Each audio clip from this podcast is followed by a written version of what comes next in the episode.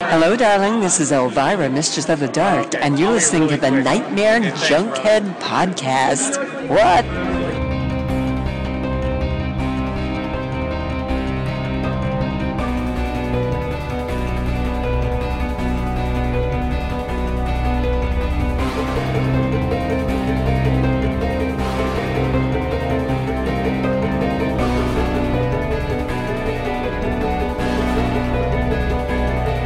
Weaving in and out of your consciousness like a bad dream you can't wake from, this is the Nightmare Junkhead Podcast, a horror podcast that does like a little coffee with its sugar.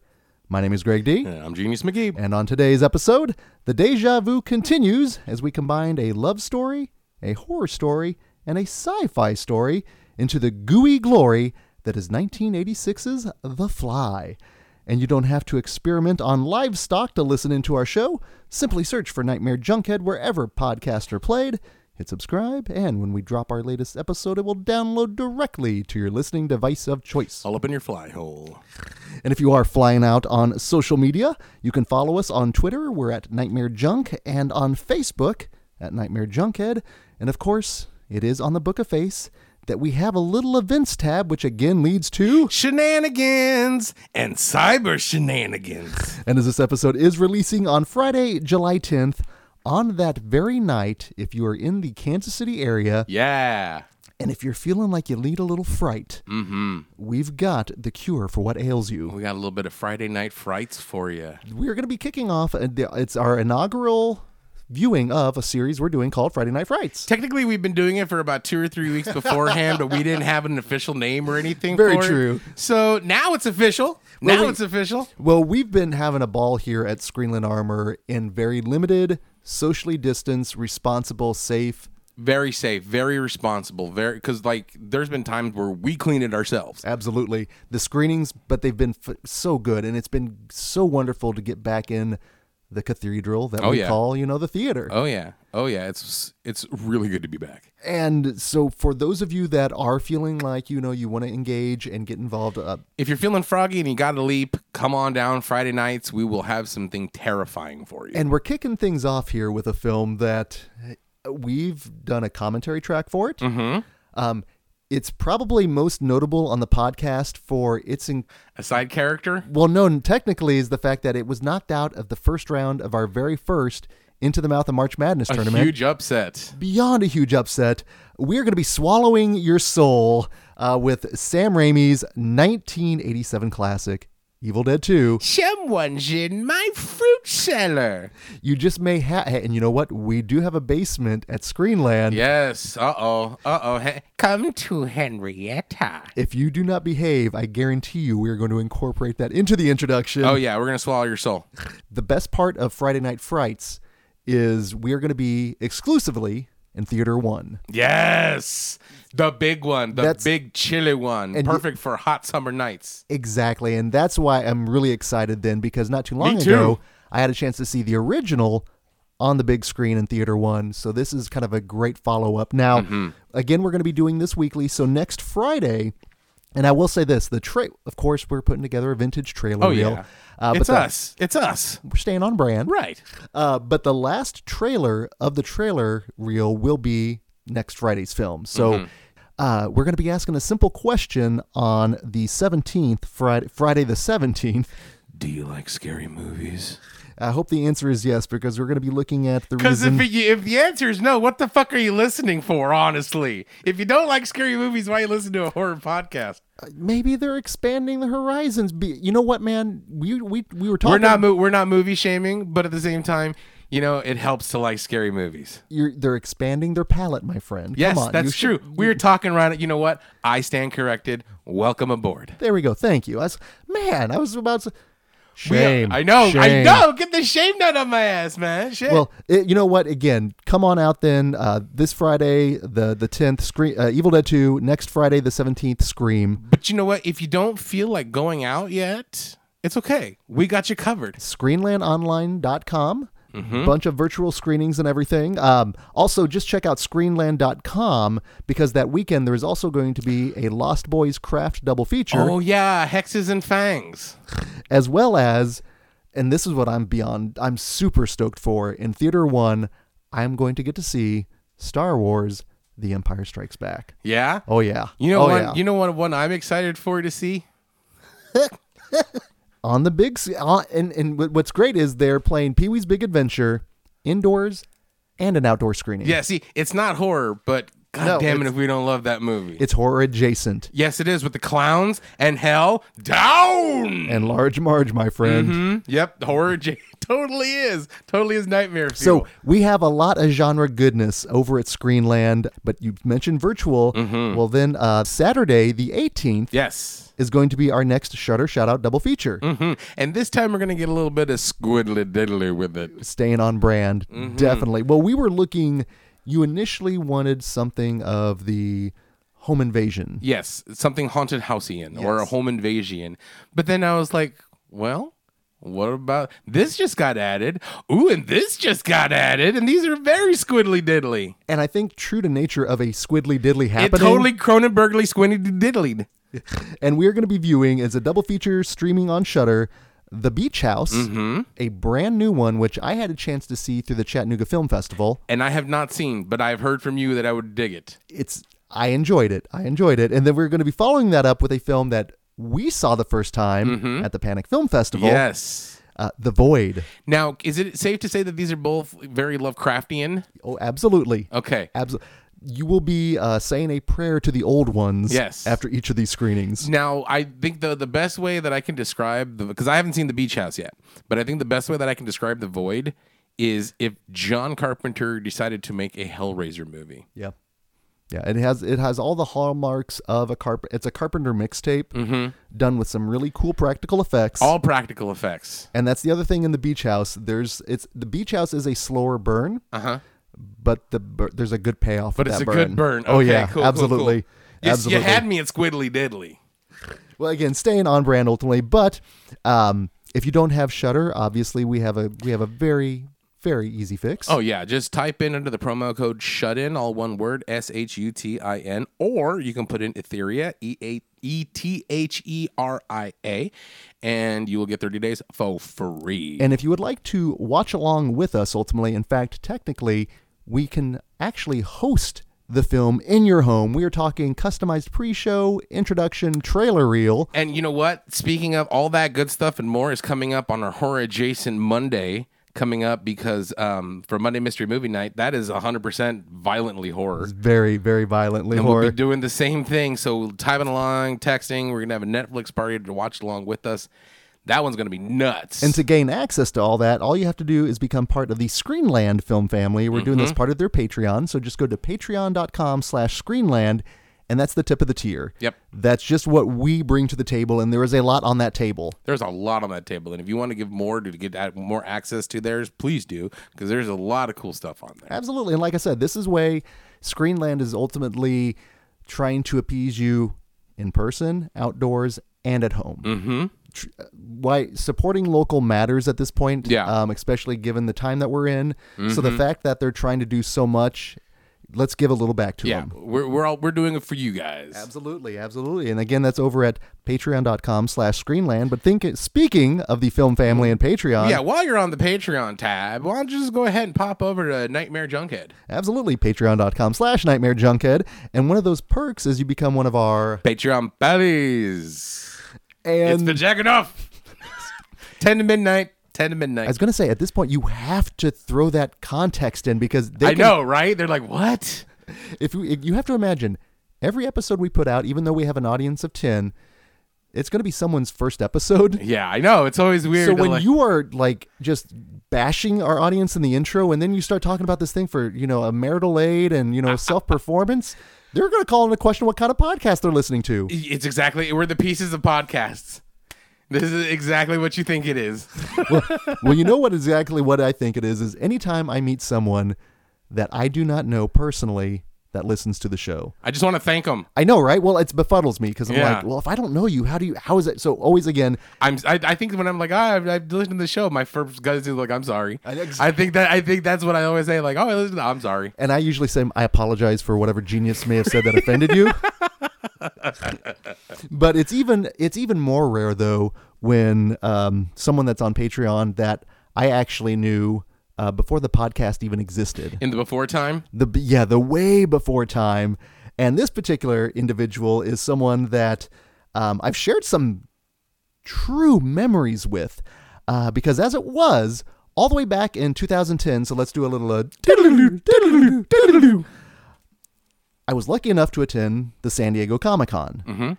And I think for many uh, a nerd, geek, spaz, wherever you are on that hierarchy, it's not necessarily a, a holy grail or anything like that, but it's something if you can, you kind of want to attend. Yeah, I totally. Will. I don't know about now. Well, yeah, no, I've- again, Maybe not baggage we 2020, bring, yeah. Not 2020 San Diego Comic Con. remember where we are, Right, genius. right. 2010, so many, Okay. a decade ago, which is Yeah, crazy That's to think. insane. Anyway, and I had a great time. Uh, had a ch- I had the chance to meet Jim Kelly, Ugh. Black Belt Jones himself. I bet that's a, that your bucket list item. I have a picture of him on my desk at work, and it's wonderful. Um, I ran into Tommy Wiseau, Oh hi, Greg. and this was I'm not. I mean, the room was getting big. I knew of the room. I had seen the room at that point, and I was like, "Damn, that's Tommy Wiseau." And he was really nice. Mm-hmm. He wasn't surrounded by a lot of people because that, that I guess that's far enough back where he could walk with Sandy, and He only was a still underground. He was still cult yes. before cult mainstream. It was kind of crazy, but he was so nice. He was like, "Oh, come here, take a picture." I'm like, "Holy shit, I'm getting a picture with Tommy Wiseau." Um, I'm an energy vampire. I also realized I'll, I don't know if this is an off topic or total That tangent. he's from Amsterdam. no, that I'm a fun energy vampire. You you throw me out into like a dance like a dance club now, I would stand in the corner and I would suck the fun out of everyone. Meanwhile, I'm over there on the floor, fucking guy. It's horrible. it's horrible. But but uh, Colin Robinson. Comic Comic Con was wonderful. Uh, I actually picked up. I met Alex Pardee, Oh yeah, that's where you got those rad. Uh, all those prints. Yeah. Yes. Uh, so it was a phenomenal time. yeah. you pack a lot into those four days. You know what I also packed in those four days? A day's worth of vomiting because I got food poisoning. now, I mention all these things because they are memories. Fucking guy. And the poor individual, our Patreon pally here, um, I mention all this because for an evening, uh, overnight, because it hit me around, probably around 11 o'clock in the evening, and I vomited for a good, a good four hours, at least three times every hour. And we were talking violent vomiting. Oh Jesus. Oh, it was horrible. What'd you I- eat? Fish. Yeah, it was rough. It was rough. You'd think at San Diego they would have good fish. But Chad, my good friend, I don't know how you got through it, and uh, you know, you, you walked me through the next day. But no, um, our good friend Chad Fuller. The fact that he spent all that time with you yakking up, and then ten years later he still comes to our shows—that's fucking. You're fucking rad, dude. Like Chad, Chad. First of all, Chad Fu, like I will never forget some of the answers that you've given at nerds. and that's just it. You, he's not a stranger to the, our sister show, Nerds and Nostalgia, as he was a regular attendee at the live screenings. Mm-hmm. He'd- and he'd always have something funny and fucked up to say. Absolutely. Where I was like, I would, I would be like, "What the fuck is wrong with you, dude?" but no, I mean, you talk about someone that's truly been supportive, Yes. and again, just a true friend. He's a good dude, man. Absolutely, and you can see some of his um his his little minutia miniatures. I, I always ask anyone if they would like to plug or promote anything. He's like, you know what? Give him my Instagram handle. So he is at Chad underscore Foo, and he actually the m- miniatures that he does. I actually have a little Megatron in my car Oh yeah, that's kind of guarding it, so to speak. So g- if anything ever befalls the car, I have to blame you have a, Megatron. Des- you have a which- Decepticon ex- to like fucking tear shit up. absolutely, and it's the Decepticon. It's Megatron. Exactly. If you're gonna go big, go big. Now, was it Frank Welker that did his voice? Okay, so there you go. I So- do an impression, but I can't. You, you have- I've tried. no, you just do do a. There you go. Two fantastic Frank Welkers. But thank you, Chad, for again being a friend, being a Patreon pally. You're fucking rad, belly. So if you would like us to wax your car here on the show and have access from everything to a squiddly diddly to another time, Another place. uh, head over to patreon.com slash nightmare junkhead and then some. yes. Well, speaking of the end, then some, we've done at this point 200 plus episodes, which in and of itself is kind of amazing. I don't think I've ever done something this Mm. long No. consistently. No. Whether it's good or not is up to up to debate potentially. but it's interesting. 200 some odd episodes in, there's a lot of shorthand to the show. Mm-hmm. A lot of throwaway gags that, uh, for some people, if it's their first few episodes, It's the jacket off. it's gonna befuddle them. They're gonna, Yeah, right. they're gonna be me, just going, wait, what? What? ha- what is happening? And that's okay. I think there's a rhythm to the show. Uh-huh. There's a rhythm to the reactions, to the um, uh, I believe it was Liam and Justin said something. It was along the our um, Banter? the banter. Yes, our, our pseudo witty banter. no, but there's a lot of inside jokes. I mean, like you said, after 200 and plus some episodes, plus like we're friends, and so like the conversation is gonna just like you said, not necessarily inside jokes because like some of the inside jokes have come from the show, absolutely, absolutely. They've grown organically. right? So when I say another time, Another place, you know what I'm saying. When I say uh, if this doesn't scare you, Uh, you're already dead. there are certain things in the shorthand, uh, call and responses, Uh-huh. very much so. But if someone were to listen to the show and we put genius in a situation when Uh-huh. he gets to really let go get, go into his Caligula side, Yes, turn it up to Caligula. what happens in general when that situation arises? Oh, whenever there's something fantastic and there's something that I would like to dream, don't dream it, be it. Just like sitting in a pool and just just waiting for the bacchanal, the debaucherous bacchanal to occur. now, a first-time viewer or and it just in general a seasoned viewer, Mm-hmm. they hear that. What are they going to initially reference? They're gonna think Rocky Horror Picture Show. as they should. Uh-huh. Now, I- kind of like on a lot of the movies we do go over, there's another level and layer to this. and it, as it turns out, the true meaning behind that Mm-hmm. came upon a screening where we didn't even host it. Nope, we just went. We just went to have fun. We went to Screenland at, at Tapcade, and we watched David Cronenberg's Shivers. Mm. It Which was, was- rabid and shivers, wasn't it? No, it was just Shivers. Oh, no, just Shivers, that's right. And that was your, was that your first time? That was correct? my first time watching Yes. Shivers, and I fucking loved that movie. I mean, to the point where like. If I thoroughly enjoy a movie, I will talk about it right outside the theater. Like, man, let me tell you what I liked about this movie, and or what I don't like about this movie. And I think that's where this came from. So, spoilers for Shivers, okay? Spoilers for Shivers. If you haven't forty seen, year old film. It's fine. right? If you haven't seen Shivers, I think there's a re- no. That's Rabid. Is there a remake of Shivers? Uh, no, there is not. cool. It's great. It's about these like squiddly diddly parasites, these Caligula graboids, right? These like just weird Caligula worms that come down and they were they organic or they came from space? It is. I, it's now. it's, It's, never explained. exactly. It's never explained because it's Cronenberg, uh, which is another inside joke that we'll get into. Uh, so, so basically, they they attach themselves to your brain. They make all inhibitions go out out the thing, and then you basically just want to be this debaucherous thing and diddle people to death. I mean, it, it's just the sex bug. It's the it's the Marquis de Slime. So Mm. old people, young people. doesn't matter. Doesn't matter. You just you just want to diddle. Just want to diddle diddle diddle. And it's really funny because Wake number, up in the morning and diddle diddle diddle. But it sets a few precedents with Cronenberg. Because with Cronenberg, we often say there are mo- multiple stages of Cronenberg. yep, And this is firmly establishes that first stage of Cronenberg. which is creepy Cronenberg. Yes. My, my personal favorite Cronenberg. On honestly, yes, my personal favorite because classic Cronenberg's classy, right? But you know, I got I got a soft spot for like the slime. You know what I'm saying? The the, the ooey and the gooey and it firmly establishes itself as the creepy Cronenberg because it's a creepy fucking film. of everything that you want in a, in a Cronen. And like you said, a lot of it, though, touches upon sexuality. Mm-hmm. There are. Cronenberg has always been a very like cerebral, intellectual filmmaker. But he's also very horny. It's Ca- it's Canada, man. Yeah. And the other that's the other beautiful thing.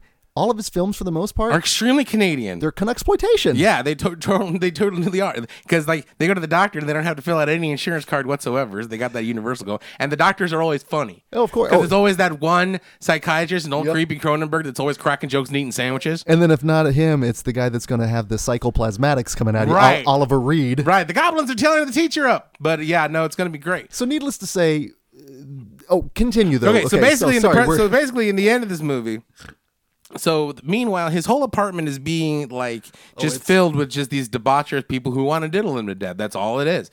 So it comes down to this climactic scene. either he won, he's going to die either way. So either he gets You're in a no win situation. yeah, you're in a no-win situation. So he has two choices. He has one, either getting diddled to death by his ex-wife and his like friend, and who are both absolutely gorgeous. They're, I mean, they're just they're just stunning. They're just two stunning individuals. you can already see where your head place is when we're watching this film because like, I, I, it was one of those things. I'm sure you were stroking your Because beard I'm like, like "Mm, if you're gonna die, if you're gonna die, at least die diddling delightfulness. You know what I'm saying? Don't diddle no, no, I, I don't I- be a doobie, do be a don't be. But like, so so he's so he either he either has to die by getting diddled to death by these by his wife and is is and this is her, her hot friend, or or there's a huge crowd out there with old people and like young people, not young young good, but that that that that's already in, established upstairs. In Oh, there. yeah. But this It's just, a different floor. this just this mob. It just looks like the cast of Real Sex, right? So you have your choice. You have your choice of either fake fantasy sex or like getting diddled to death by a mob of like random old people, right? And what does he decide to do? He decides to get diddled to death by the random mob of old people, and I don't understand that. And then so this is where this movie comes in because I'm thinking, here it is. If I was stuck in between that choice, I would totally just jump in that pool and like, don't dream it, be it, and just wait for just the debaucherous to happen. You know, because like it's the lesser of two evils. It truly is. So I, I I wanted to take a moment to to truly look at the DNA of a Cronenberg reference. Don't dream. And like, if you ever see, we talk, if you ever listen again to our sister podcast, uh, Nerds and Nostalgia, whenever we get into our FMK and we go into what would you do, then we're, we're- I'm just like Inevitably. unleashed, you know? Uh, don't dream.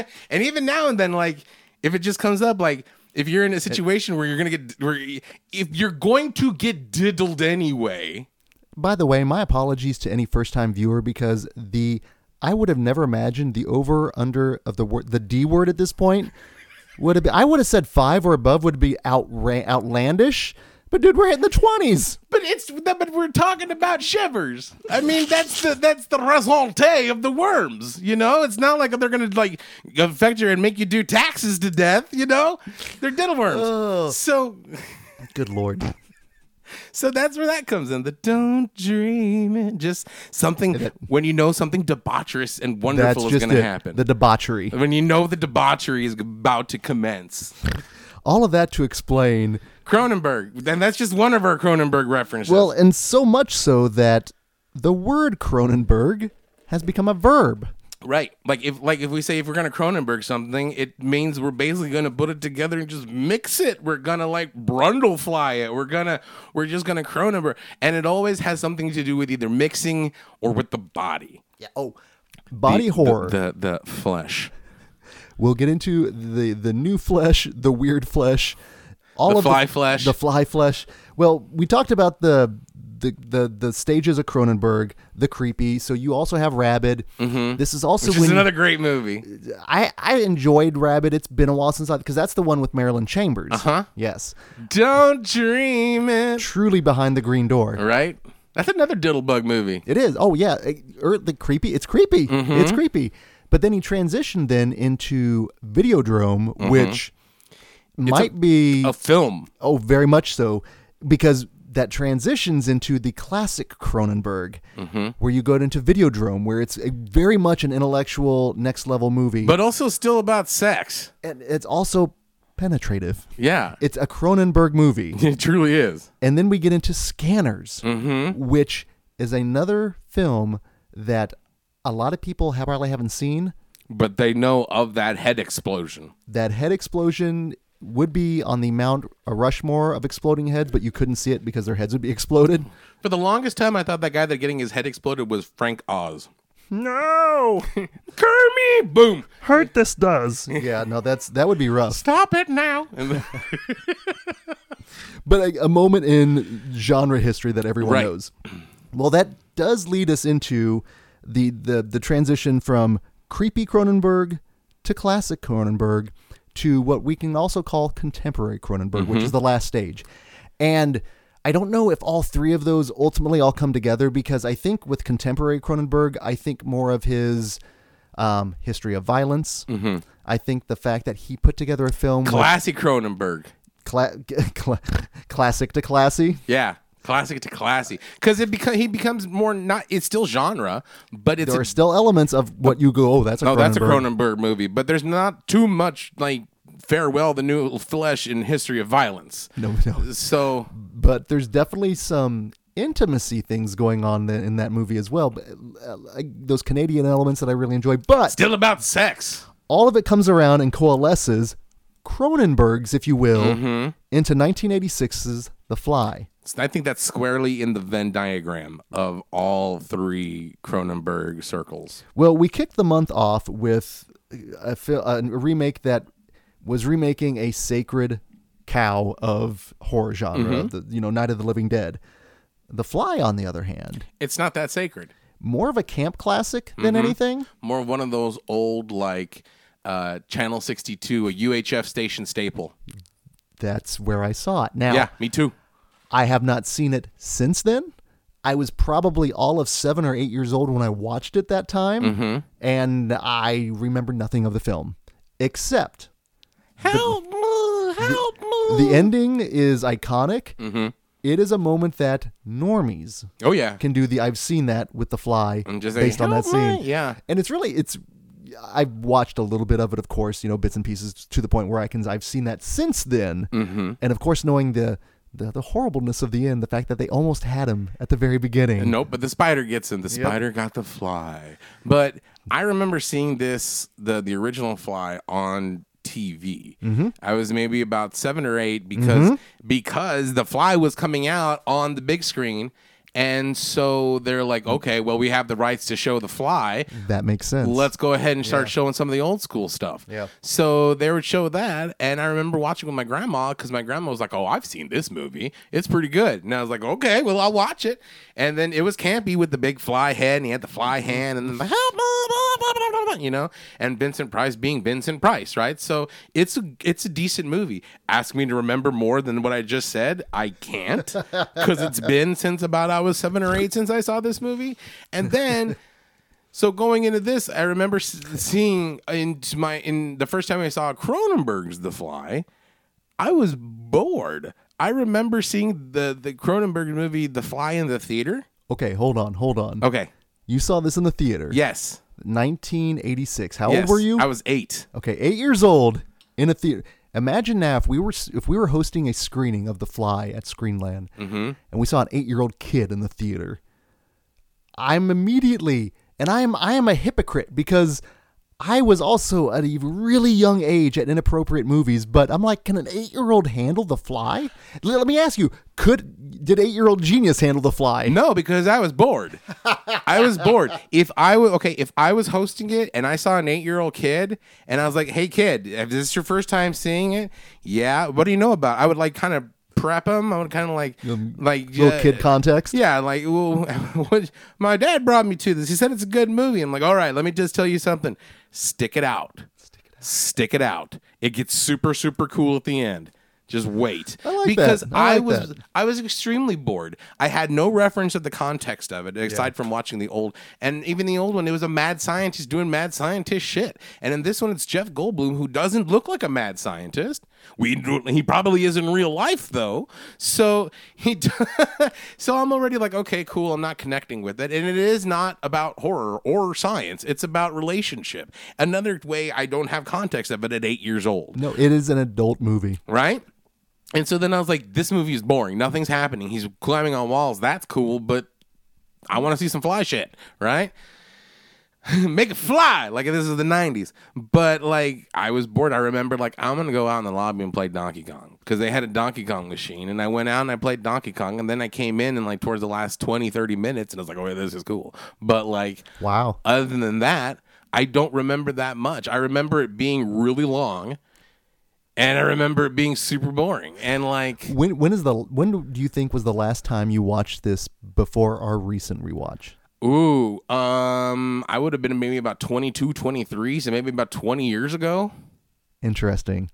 I'm in the same boat. No shit. Yes. Cause I was I was hesitant because I heard all these good things about The Fly, and I was like, well, I remember seeing it, and not being that impressed about it. But again, like you know, I was eight. What the fuck do I know? You know. So I, I'm I'm glad I rewatched it now. This movie is fucking fantastic. It's. I also, for some reason, it's been 20 plus years since I've seen this as well. Uh, it was actually my very first apartment I ever lived in. It was a late night viewing with my then roommate, and I remember watching. They were freaking out. Really? Oh, they had their blankets wrapped around them like robes. It's and not just- scary. Well, I, I think it was they were they were they were reacting appropriately because it was during the let's look at uh, all the body parts that have uh, fallen off. Oh yes, that that that that is very uh, creepy, and his teeth. Are, Yes. uh, disturbing. It was at that and and they were reacting to it. I remember that. So I that's what I remember of the movie is their reaction. I remember the teeth falling out and the fingernails, and I remember in the movie theater my mom going, Ugh, and I was like, he's just cutting his nails. You know, that's ugly and gross, but show me more. Because you know, by then I'm already up into Halloween two. I'm already into Nightmare three. you're you're more of a traditional horror fan at that What an point. eight year old would want. You know, I want the guts and the gore. Absolutely, absolutely. Again, this is an adult film. Cronenberg has always been a movie, uh, a, a Adult. filmmaker. Yes, Very adult. Very adult. I I do remember the first time I ever watched Videodrome as a kid. I, I was bored. I didn't get it. I didn't- I didn't get it at all. Now, do I understand it as a 44 year old? Yeah, Let a little bit better than when I was eight, but not much. I still like it though. Well, yeah, it had been a long, long time, but I just remember I realized I was like, oh man, I was peripheral viewing back in the day without even knowing it, just enjoying the reaction. And Mm-hmm. the squirms the ew. Because looking back on it and looking now, I remember I don't remember to getting that visceral over the uh, pain and the ugliness of him pulling out his nails and his teeth. But now that I've had procedures where I've had to have nails and teeth pulled out, yeah, no, would you say now that you've grown a little older, I've I've changed. changed? I've uh, changed into something different. Do you think maybe we've metamorphosized around this movie? I think you have to. Yeah. I think you have to because I think anybody that hasn't gone through the change, the I, that hasn't gone through puberty, this movie, all context, everything will be lost on you. Yeah. Aside from the cool effects at the end, but if you get to the end, now once you've become older, once you've become seasoned, once you've gone through puberty and your body's changed and you know what's going on, and the fear of like giving birth to a worm, and the fear of like finding out the person that you're with is not who they think they are. There's so many things to be afraid of that you don't know until you've hit that fear, until you've become, have gone through the change. becoming an adult. Right. This is truly adult Yeah. horror. This is not And may- maybe that's why it's taken us like 200 some odd episodes to get to the fly. Because we're over here talking about FMKs and shit like that. And this is classy. This is classy Cronenberg. But it's also creepy and it's also contemporary. Or uh It's it's pretty close to it, just in terms of classy. No, I agree. Um, well, let's really quickly uh, before we get into the meat of the flesh of this film, flesh. Yes, uh, flesh. we've got three points that we want to look into and ask uh, regarding the remake to make sure. Our criteria. yes, the remake worthy here. We originally asked we we want to see at least fifteen years between an original and a remake to give it room to breathe. Mm-hmm. How many years do you think this one has? At least 30. Or maybe if not 40. Twenty eight years actually. No, really? Hmm? Just twenty eight. Just 28? It seems like well, I don't know why I'm thinking it came out in 1940. It probably came out what, 60? Yep. And again, yeah, and the- the, a short that's almost 30 years. Yeah. So no. That's enough time to breathe. absolutely. Good time. So it hits the first criteria there. Mm-hmm. Now the second thing is does it bring anything new to the film? Oh, absolutely. Oh, beyond absolutely. Oh, absolutely. It's a totally different story except for the transformation into the fly. Uh, and even that's, new. Yeah, and that's it, Well, not even new, but they ch- they changed that as well. It. It's in not only because like in Night of the Living Dead, we talked about the main reason. I mean, the main crux of the movie to change it was to bring the special effects up. Absolutely. This one is yes to bring the special effects up, but just to change the story one hundred percent. yeah, the narrative structure in the original bore more of a flashback, and you s- you did spend more time with the wife originally. So with this one, yeah, they decided to focus more on the sci- on the sci. I'm not going to do that. It's on the scientist, on Goldblum's character, and I think it's all the more powerful of it. And of course, uh, you know the famous ending at the end of the original. Everyone knows The hell no. and they went, okay, how do we go beyond just like a, a head and a hand switch? Mm-hmm. And oh boy, did they do that as well. Oh yes. Who should we get? I know. Let's get this dude that likes to play with body parts. Oh, well, you know the original director on this film. Um, it's really it's, it's a really sad story actually. Uh, had put together everything and they were getting ready to shoot the film, and he got a call. His family was vacation in South Africa, and his daughter pa had an accident while she was over there and died. And so he went to, you know, went through all that. Uh, they gave him like, and it's an interesting thing. They gave him like three, four months to like try to sort everything out. And by that time, they're like, we we have to move forward. He's like, I can't. I've got. Yeah. to And then that's when they were able to get Cronenberg, who do you know what movie he was originally working on? No. What? He was working on back in the day, Total Recall. No way. Cronenberg's Total Recall. Now think of now. He now It would either be the most wonderful thing ever or terrible. I don't think. I don't think. That, uh, long live the new flesh. You know. I, I don't know if that can well apparently get your ass to mine. Don't dream it. Be it. apparently he parted ways because they didn't like his version of what he was wanting to do. I think we. I think we dodged. I think we kind of dodged a bullet. 'Cause- Although I would have loved to see the um the the Quato? Quato and like the bar. The, Oh, can what- you imagine three, three, the, the girl with the three titties in Cronenberg's world? They Like, would have been three something else, I'm They would have afraid. just been pulsating and just like Don't- moved and eyes and Don't shit. go to Cronenberg's Venusville. no, no, do not dream it. No, for a bad time, call Melania. And if you be it, well, you better get a shot. Die. Indeed. Well, I mentioned that, so they parted ways, and then that's when. And do you know who produced this? What, eh, was it a was it a almost was it kind of canon? Mel Brooks. Get the fuck out of town. Mel Brooks did this. Far from canon, my friend. Um, well, if you look at his, Springtime for Hitler. well, you look at the the movies he's produced. Elephant Man. Oh, Yes. He's very particular on that kind of stuff, especially genre like that. And that's why you don't remember that he produced it because he doesn't want to, people know to that because they think Mel Brooks. What do they think? They think It's pretty- goofy. Yeah, Yeah. exactly. Is the fly goofy? No, the fly is not goofy. Not goofy at all. Which is that perfect little punch because he was able to add a little bit of money, a little bit of prestige, Mm-hmm. and a little bit more pull into what becomes, and again, Cronenberg's into what I think might be his best film. Oh yeah, I will agree with that. Well, it's not my favorite of his, but I think it's his best. Well, then let's fi- ask the final question we asked Did it bring anything new? Why was it remade? And as we mentioned, they, they had a whole new story to tell. Mhm. It's also the fear of technology. It's the fear of it, it's the fear of turning into something you're not. That's the fear of intimacy. It's the fear it, it it strikes a lot of different like trigger zones of what people are afraid of. Well, we talked a little bit about, uh, especially in Night of the Living Dead last week, about the baggage you bring to each viewing. Mm-hmm. And and this, I mean, from here on until we got a vaccine, the COVID thing is always going to be on the, the specter. He's going to be peripheral viewing for me, just in terms of that's a spectral. Right. always in the background. It may not be directly with me right now, but it's there. And I bring that baggage to it. And even to Night of the Living Dead, Oh yeah. we had that reaction. I had the same thing with this viewing of The Fly as well. really? Oh, absolutely. Absolutely. Um, in fact, I want to talk about that the fact that when this came out in 1986, Mm-hmm. Cronenberg initially said the breakdown of Brundle and his, you know, evolution slash de evolution was his take on aging and just disease for Yeah. the most part, I could see that. which I totally can see. I can 100% see that. Now, keep in mind though, in 1986, and in fact, uh, we talk about Shudder. If you have the chance, go see uh, Scream Queen, uh, My Life as a Nightmare. It's the documentary about Mark Patton. Mm-hmm. yeah, My Nightmare on Elm Street. Yeah, it's beyond good, but it talks about the AIDS crisis back in the early and mid 80s. Yeah. And you think about The Fly, you know, shot in 85, a lot of people at that time then mentioned that, oh, it's it's an AIDS parable, which also technically would work as well, again, Yeah. with disease and everything. But again, the baggage you bring at the time, you even mentioned before we were talking off air, what was it more for you?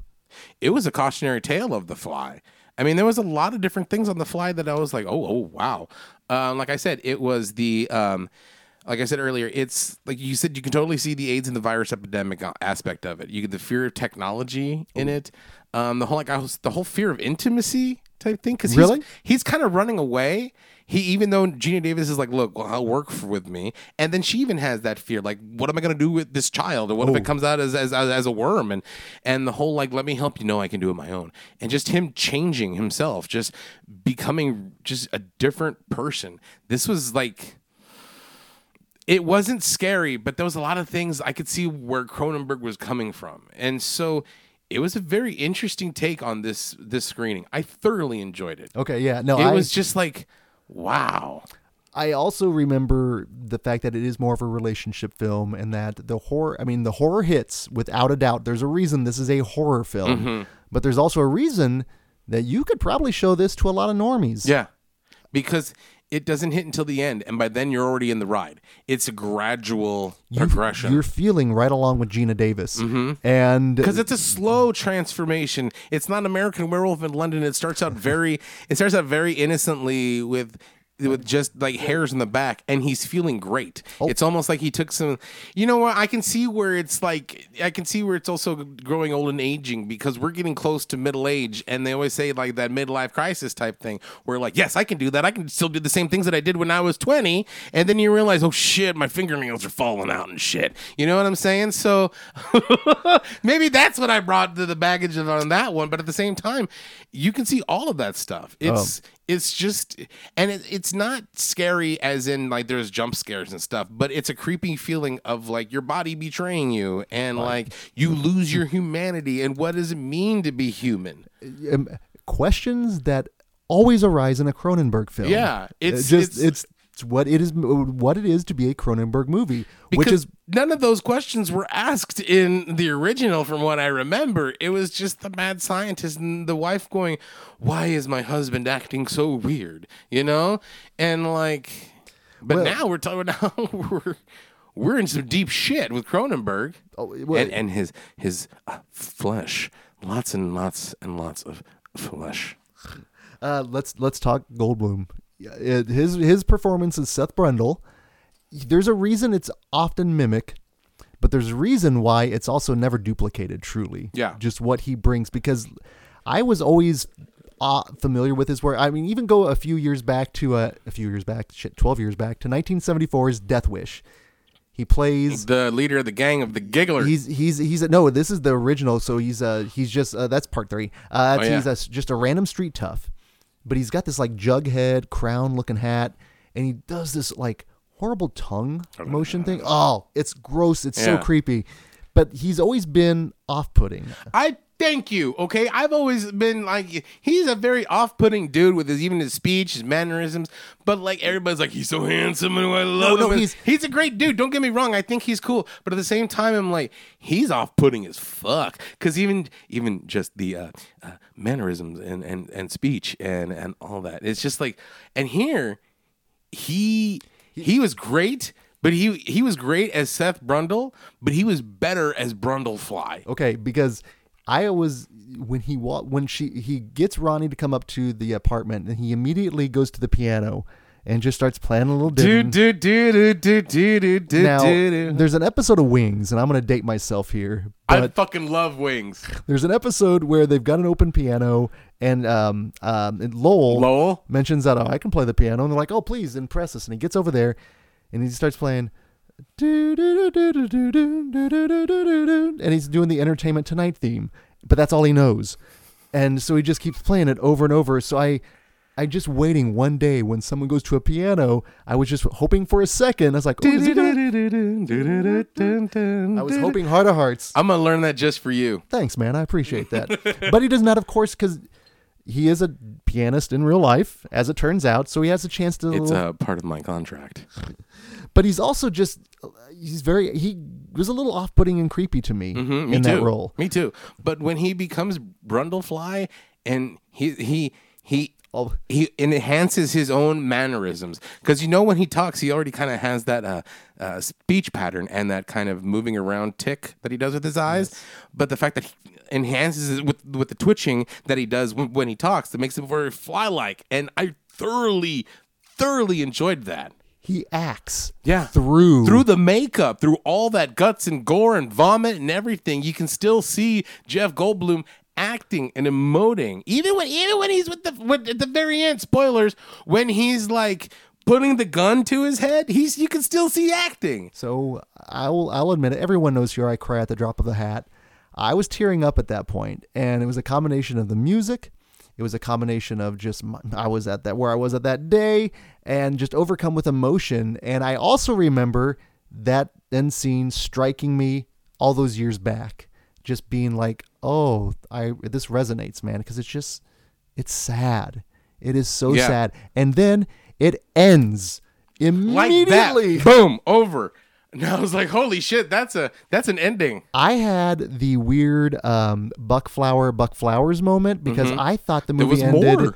with the birthing scene with the the worm and what have you. That wasn't that was No, in the not at middle. all. I thought so too, dude. That's weird. Maybe that was a TV edit. May, potentially, I don't know. Maybe maybe they Cronenberged it wrong. Maybe they did. Maybe it was like the fly and fly two back to back.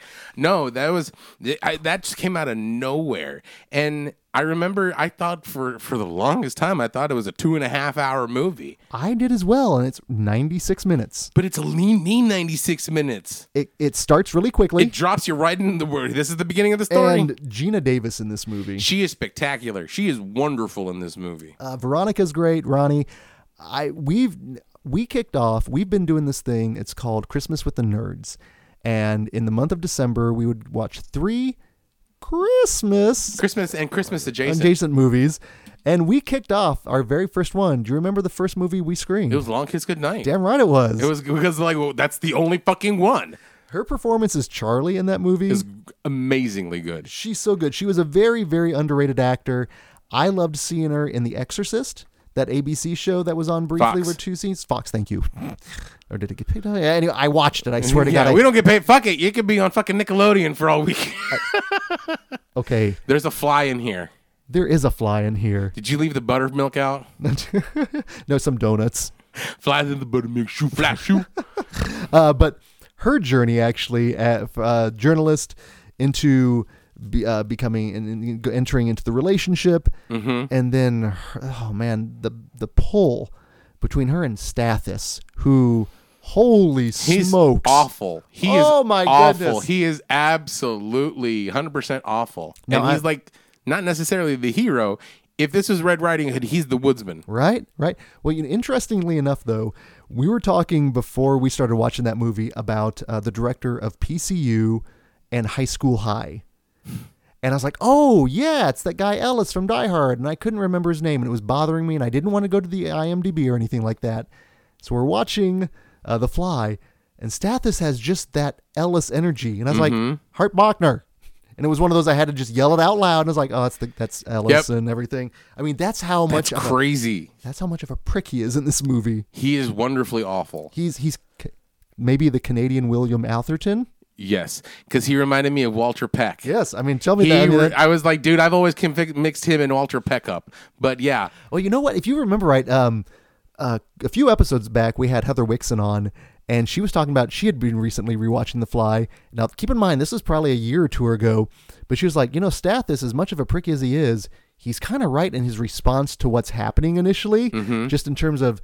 Could he be contagious? Yeah. Like, what's going on with that? And just the protocol. And that's what I, I'm not going to say I responded to this time, but No, that's true. It was a heightened I thing. was thinking like, because I remember him saying that Stathis was right, but I was watching him like he's a fucking awful person, and he's doing Oh, terrible, terrible things. But at the same time, like you know, you need to be careful because you don't know what is happening to him, and you don't know how this is going to affect him or if it even can be contagious. And he's 100 percent right on that account. Gina Davis had no fucking clue. Fucking Brundlefly had no fucking clue what was going on with him. the hubris of man. Yeah, and meanwhile he's over there torturing poor monkeys, Baboons. baboons. This is this is not monkey torture. Monkey torture. That, that's set Oh, up. sorry. I have to let you go. That's- oh, that would be funny if it wasn't for that was actually Seth Brundle over there on the other phone. Get in the pod. Barry Lutz actually was a, uh, a part of the grant that was donated to Seth Brundle and all those cats. Welcome to Scientific Today. I'm Barry Lutz. I'm going to teleport. and here we're going to teleport from one person to the other person. Now, for those of you first time viewers out there or listener, we are referring to the state. Yeah. we're old. We are old. well, th- and although this film, 30 years plus at this point, um, I- carried by the cast, obviously, the journey you go through with them. But uh, let's go back about that monkey. His friend was so cute. That monkey friend, the macaw or the baboon. Baboon. When he was like all scared and excited and like like wanting to be his You friend. felt for him, right? Mm-hmm. Well, I'm hoping that Brun will let him go you think so? before he turned like Oh, the- vicious. Oh, d- oh, have you seen that deleted scene? Uh-uh. Oh boy. So I don't know if you you do not need to watch the Does deleted he eat the scene. monkey? He Cronenberg's the monkey with a cat. The No, I, baboon and the I cat. don't want to see that. I don't Exactly, want to see that. exactly. I don't want to see It's that. a delete. Because I love monkeys and I love cats, but I don't want to see a monkey cat. Baboon cat is rough. No, I don't want to see that. Okay, so don't watch that Mm. No. deleted Oh, scene. No. Awful, bro. That's- Fuck you, Brundle. Oh, I you may- deserved what you got. Genius. No, I'm sorry. They took him out to a farm. He was fine. He was fine. They took him Okay. out. He's living the best baboon life he can have. Okay, him and that poor kitty. You know what? Go get you know, you know it's a little early, but go ahead and get your uh, little s- letter to Santa ready. We're gonna we're gonna have some fun. We're gonna have some All fun. right. Okay. We are 50 minutes into a show talking about The Fly. We have not mentioned the special effects guru that won an Academy Award for his work. Can you name his name correctly and pronounce it correctly? I'm going to say no. no, I can't pronounce his name correctly. He is more butchered than that Canadian uh, Canadian arm wrestler. Who do you know who he looked like? That was the Canadian Robert Zadar. Yes. Yes, it was. Yes, it was. Because I was like, this is going to be over the top. I'm ready for it. I was ready for the over the top scene. Like, he just turns his scalp backwards because he's Seth Brundle. Snap. But more mangled than that little arm break is the special effects creator Chris Wallace. Yeah. I have heard Wallace. I have heard Wallace. I've heard Waylays. There's also been uh, Louise Lannister. Like she- she- it, it falls in that in that. actually, no. The other vein it falls into, the fact that there's another special effects guru that also won an award for a remake. That remake is the thing. Can you name? Can you pronounce his name correctly? Rob Botin. Close. Rob Bottin. I always think Poutine, Okay. but s- weirdly enough, it is It's a Berenstein Berenstain. people it just happens it's and i've gone through so many interviews of people listening to them and how they pronounce things and it was different every goddamn time Hmm. so it was jeff goldblum and the aforementioned heather wixon that did indeed verify that it is cress wayless Wayless. and his work in this movie is the, Bar re- fucking none. God damn. Mm-hmm. is the reason that it brought back the little eight-year-old genius and the reason why people still remember the fly for that yeah. it's Well, first of all, it's even creepy with the little hairs. That Oh. is disturbing in itself. those Oh, That hairs had weight Small body horror. They're thick. They look like my beard. It was crazy. It was crazy. you got samson beard in there Samson, it gets me lifted. Can you? Are you lifting like holding up like Acme safes and everything? Huh? no, but that was, it, and then it just got progressively And worse. also genius. I'm not gonna lie, and I don't want to gross anyone out, but s- talking about the parable between getting old and the fly, the older I get, the more hairs I'm finding in some really odd spots that Yeah. there never were before. Yeah. Now, thankfully, they're not as coarse as that, but damn, I'm like, oh man. I turned 30 and I had to trim my ears. What the fuck is that about? What the fuck is that about? I think as the hair falls, it just starts throwing seeds on the way down. It's like, yep, it's gonna be there. I'm just there. glad they're not like those hairs that he had, those thick Cronenberg hairs growing out of my ears, man. That's fucking gonna, I'm gonna catch a signal. Well, the fact that Goldblum is rocking this crazy, interesting m- Canadian mullet. Yeah, it's Throughout? A, not quite a Tennessee t- uh, Tennessee waterfall, but it's a no Tennessee top hat. That's, what it is. what it is. Kentucky waterfall, but it's got because he's got that natural curl, so it's like the oats. It depends on if the wind's blowing right. It could be, you know, majestic or it just could be cartoonish. Mm-hmm. yeah, but pretty soon it's gone. And that's the th- again the the gradual de- uh, the de-evolution. And, then again, like I've had to have a toenail removed, and I've had to have teeth removed, and just the simplistic fact of that. Even before we get into the hairs, and before we get into like him, oh no, no, before that, him ripping the arm off the uh, the, arm wrestler? arm wrestler was very graphic, and he went home with his prize. So Bobby you- Sue. Did you also notice the fact that he was rocking like a leather jacket but no shirt underneath? So he looked like he was straight out of Nightmare on Elm Street Part 2. He was straight out of Jurassic Park. The only thing we needed was him lying on the Tyrannosaurus, like mm, yes, uh, Tyrannosaurus sex, and then just like because he's Jeff Goldblum. But uh, He is Jeff Goldblum. no, the the the, the visceral reaction of the- again again of the fingernails and the teeth being pulled out because the way he did it so casually, I couldn't even because you recently recently I've had not recently maybe it would about like not even a year right when I had my a tooth pulled and that took fucking. An hour and a half to get that fucker pulled, and even with the six shots of Novocaine, it hurt. It'll still hurt like crazy, right? And so just to see him like, ah, book. Oh, buzz, buzz. Did you hear that? We're getting 4D in here. Holy shit. This episode produced by William Castle. right? It's spooky. But um no, it was painful. It was painful reaction. And like now, if I get a hangnail and I have to pull up that hard, I'm like, ow, my hand hurts. I- I'm incapacitated for a day. It is horrible. I, I Mm-hmm. But- still medic! Medic! I, I still have nightmares uh, involving my teeth falling out. So all of those scenes hit so much harder now the older you get. Yeah. and also I'm not you know my hair it's going as well man so I used to have a I u- man I used to have the sweetest of mullets back in my youth now I do not See, I wish I could have done what you did, man. I tried recently, but it's just my hair is too thick and big. It's like it's like I got a hair full of uh, the fly hairs. Just there are a nation of millions saying boo man boo just stop it with your your coarse lock lo, lo- head over there man my god my god None of it's made full of fly hairs. But um, one scene I do remember vividly being, and it's again, if they were like, okay, what's the? I've seen that of the fly is him vomiting on the donuts. oh oh oh that's disgusting And, oh, sorry, that's disgusting.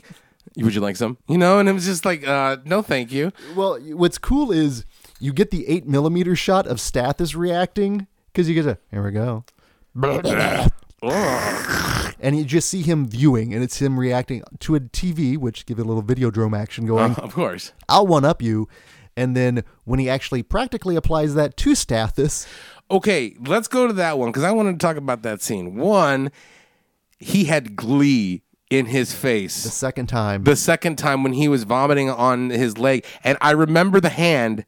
I don't remember the ankle. you didn't remember the ankle. I didn't remember the ankle. And that was significantly gnarlier than the hand one. Are you going to forget the ankle? No, I'm not going to forget the ankle. That was some Pet Cemetery shit. They got he got Judd. He got Judd in like the worst way possible. He does approach it. He he does this little. He's happy like I'm gonna get ya, almost li- in a in a fly way. yeah, it was very disturbing. But he had this smile on his face like you're I'm gonna fuck you was up. sizing him up. Uh-huh. Oh, and then the second round of vomit.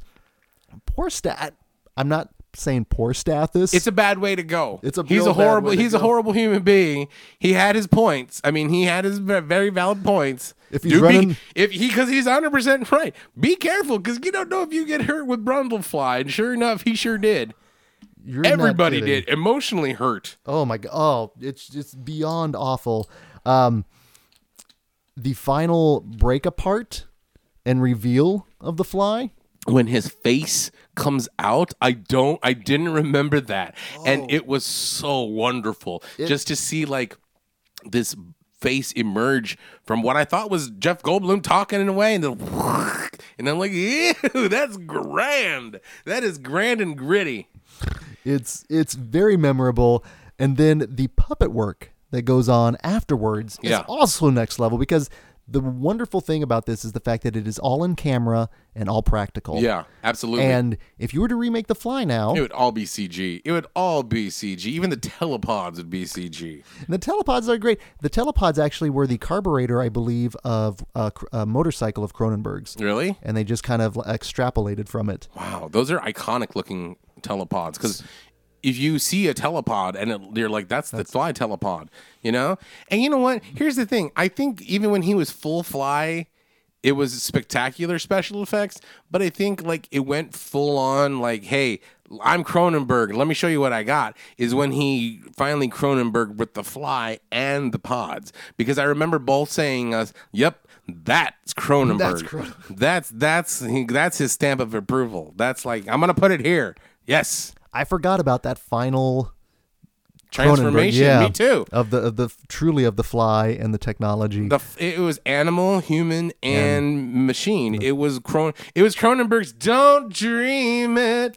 Going back to PCU, it was the um, Hackman Kane shower scene. That was his Mm-hmm. thesis. Yeah, I think that was. He was like, "I'm not gonna do anything better than this," you know. So I mean, And- he does, but he, come special effects wise and like true essence of Cronenberg, I think that is the true essence of Cronenberg. Well, you know who actually um, Chris Wayless turned down to do The Fly? Hmm.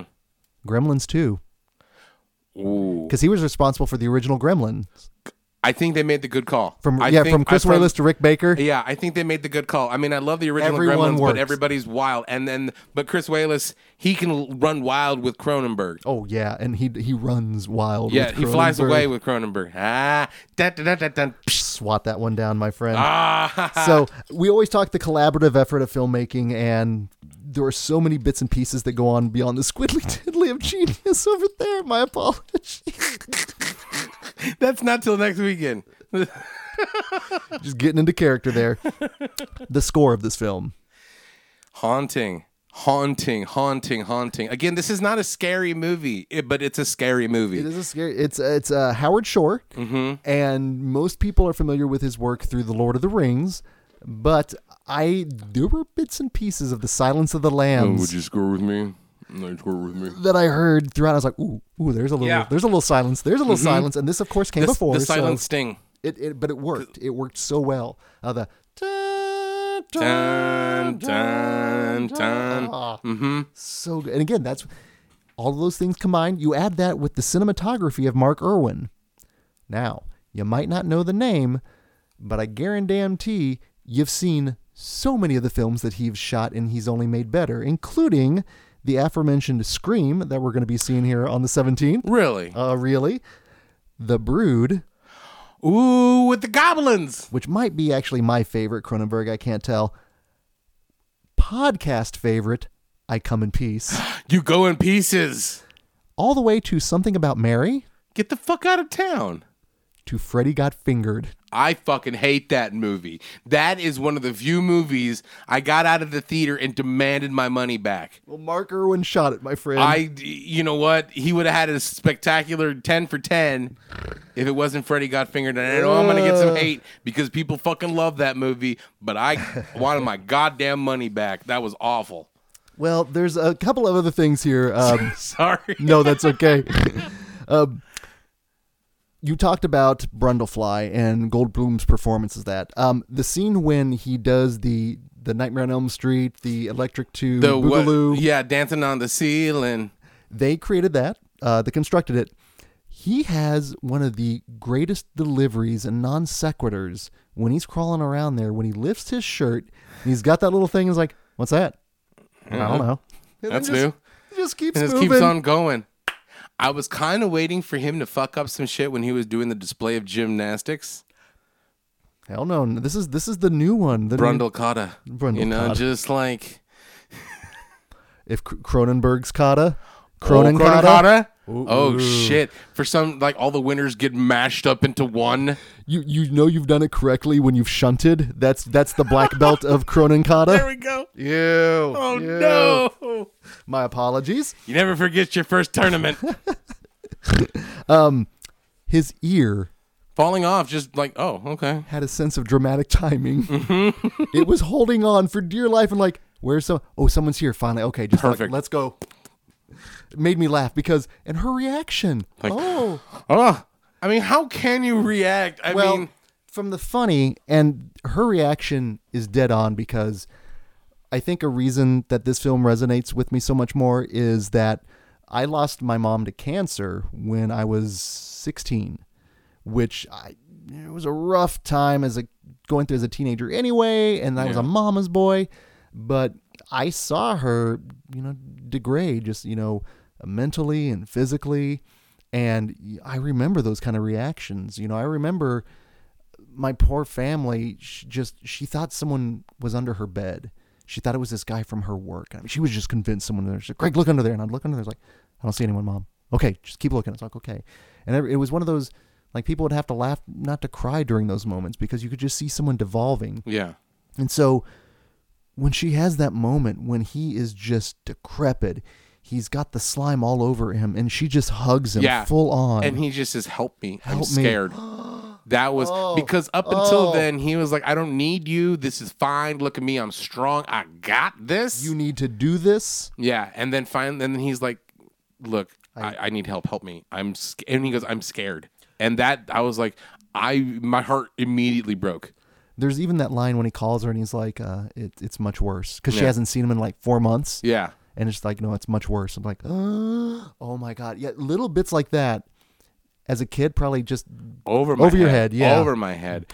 But let me again, go play Donkey Kong. Right, exactly. But not again until you have had gone through the changes, until you be, know what loss is, what Oh. what needing somebody is, what actually like your body betraying you eh, for what you don't know. You- Until that happens, you will not get this movie. I mean, this the end will be cool. Yeah, no, it's a, it's it works as just a great monster movie, but it's one you got to It's get so to. much more. You- oh, And yeah, it's- it deserves all the praise that it's ever got. Oh, I agree, and I think there's a reason why normies can watch this, Mm-hmm. hardcore horror hounds can watch this. It just, I like I said, I it might be the perfect distillation of Cronenberg. Yeah. Um, for me, it's easily and top five Cronenberg is actually really tough because you there's think a there's lot some, of different flavors. that's and that is the beauty of his filmography. Because Eastern Promises might knock out something. History of my Violence might knock out Dead Ringers. I don't know. Dead Ringers might knock out Shivers. He did a film about Freud and Carl Jung. Yeah. I mean, he has touched every bits and pieces of genre. He's he's Cronenberg He's his way, Cronenberged his way. He is the squiddly diddly of genre films. and uh, also he shows up in a cameo in this film of said birthing sequence. Yes. Oh, he's a handsome man, but his performance in Nightbreed is terrifying. It's terrifying. Yes, He is absolutely so fucking scary in, ter- in, in Nightbreed. But he and he is also so wonderfully bad in Jason X. a shot in Canada, and he famous is like, can can I be killed by Jason? Cool. Okay, cool. I'm down. Y'all are getting a tax break anyway. It's fine. can like he like shove his arm through my chest and come out the other side but yet i'm still alive on the thing and like no we don't have that kind of budget Oh, well, I could maybe call Chris Wayless. You know, he might be able to do this. Uh-huh. i know some people no it's okay cronenberg we're not going to really cronenberg jason no they did in jason x Yes, they did. they totally Yes, did. cronenberg jason x Yes, they did. we we had some notes from Cronenberg on his last set visit from part. you know when he's in actually space. got some really good ideas man you know but i don't but Uh. i don't think we're going to go with jason being full of psychoplasmatics No, no, Creighton Duke would have none of that. Um, a couple of things watching the making of. Um, a couple of quotes concerning working with one David Cronenberg from one of the cast members. If you're going to work with Cronenberg, it's going to get wet. That is very fair. I think that can be said about us. No, not really. We're not. Yeah. We're not an orca show. No, No, yeah, yeah. There's not a splash zone. we're not a splash zone. Only when I'm wearing the short shorts, which. Or we're getting 4D, which you are right now, dude. which is bad because I'm not hosting anything. I'm in my home. You're comfy, dude. I'm You're very comfortable in comfy. these things. You're comfy. In fairness, if I was at home doing that shit, I'd be wearing some terrible things. That is fair. That's fair. Don't dream it. very nice coming all the way back around. And Gina Davis finally, she was like, I'm not a squeamish person. I grew up with horror. I love horror, but things get sticky when working with Cronenberg. Okay, that could be more said for Marsha's. That's fair. No mo- Maybe your side gig. Yeah, that's because we we do eat a lot of weird things. Uh, Hey, well, it- that's and that's why I think we've embraced Cronenberg.